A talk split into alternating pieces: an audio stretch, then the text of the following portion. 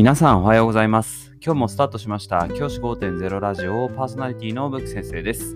僕は現役の教師です。学校で働きながらリスナーの先生たちが夢よりちょっとだけいい人生を送れるようなアイデアを発信しています。より良い授業、学級ケア、働き方、同僚保護者、児童生徒との人間関係、お金のことなど、聞かないよりは聞いた方がいい内容を毎朝6時に放送しています。通勤の後から10分間聞き流すだけでも役立つ内容です。一人でも多くのリスナーの先生たちと一緒に良い教師人生を送ることが目的のラジオです。今回のテーマは IT 企業が教育の世界に進出するする本当の理由ということでお話をしたいと思います。今日は IT 企業 GAFA と言われるような企業がなぜ教育界に進出しているのかその裏側をお話ししたいと思っています。コロナ禍以降、新型コロナウイルスの感染症が猛威を振るう振るい始めてから IT 企業と言われる企業が教育界に進出してきました。例えば、Google。Google は1人1端末の端末に合わせて一人一人にアカウントを付与しています。そのアカウントを無料で付与するということをしています。その無料のアカウントで、例えば Google クラスルームであったりとか、Google の Meet であったりとか、そういったサービスを無料で展開しています。Microsoft。Microsoft も Microsoft アカウントを無料で配布し、そのアカウントで紐づいたアカウントに Word、Excel、PowerPoint を使えるようにしています。このようにですね、IT 企業と言われる世界的に有名な IT 企業が教育界になぜ進出しているのか。これはですね、表向きは博愛主義。みんなが平等に教育を受ける権利を保たなければいけない。という思いに紐づいているというふうに言われています。もちろんその要素もあると思います。教育の世界がお金の格差資本の差によって差別されてはいけない格差を生んではいけないという理念もあると思います。一方で僕が考えているというかまあ一般的に言われているものの中でなぜ IT 企業が参入しているかというとビジネスチャンスになるからです。一人一人が自分の会社のアカウントを持つことで何ができるかっていうとビッグデータを収集することができます。個人情報。あるいはその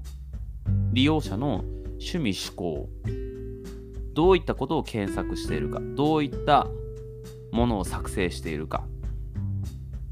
っていうことをデータ収集することが可能なんですね。でそのデータ収集をすることによって一人一人により買ってもらえる、より使ってもらえるサービスになっていく。そうすることで、そのサービスの中で完結するような、要はビジネスが成り立つっていうことなんですよね。これが IT 企業が新型コロナウイルス以降、学校に導入されていた経緯としてあると思います。だからこそ無料でサービスを提供するんですよね。無料なものほど怖いものはないっていう言葉がありますけれども、まさにその通りで、無料であるからこそ、何かそこには裏の意味があるというふうに考えた方がいいと思います。グローバルな教育市場というのは600兆円規模のになっていると言われています。つまりその600兆円をどこが取るかという争いを今行われているわけです。その争いに Google だったりとか Microsoft のような大きな企業が参加している。要はその駒の取り合いですよね。を今やっているっていうことなわけです。このように言うとマイナスのように聞こえますけれども実際どうでしょうか？僕たちの生活僕たちの教育活動って便利になっていませんか？僕はすごく便利になってると思います。Google のアカウント僕が勤めてる地域では取っていますけれども Google のアカウントを取ることによって Google のサービスが使えますし子どもたちの IT、ICT スキルっていうんですかね IT リテラシーっていうのも上がっているというふうに思っていますおそらく5年前の子どもたちにはできなかったことが今の子どもたちにできているというふうにも思っていますそんないい面もある。一方で、じゃあそこには何が、なぜそんなことをするのだろうというところも理解しておかなければいけないと思います。個人情報、ビッグデータを収集することがやはり大きな目的になっているということなんですよね。そしてその利用者がこれから先もそのサービスを使い続ける学校を卒業した後の社会でもそれを利用し続けるということを想定した動きだということを忘れてはいけないと思っています。それがダメだと言ってるわけではないんですけれども、そういった無料でなぜそんなにサービスを配っていたのだろうという背景を知っておくだけで、これから使う使い方も少しずつ意識して変わっていくのかなというふうにも思っています。今日は IT 産業がなぜ教育界に進出してきたのかというお話をしました。じゃあ今日はこの辺で起立で着席。さよならまた明日。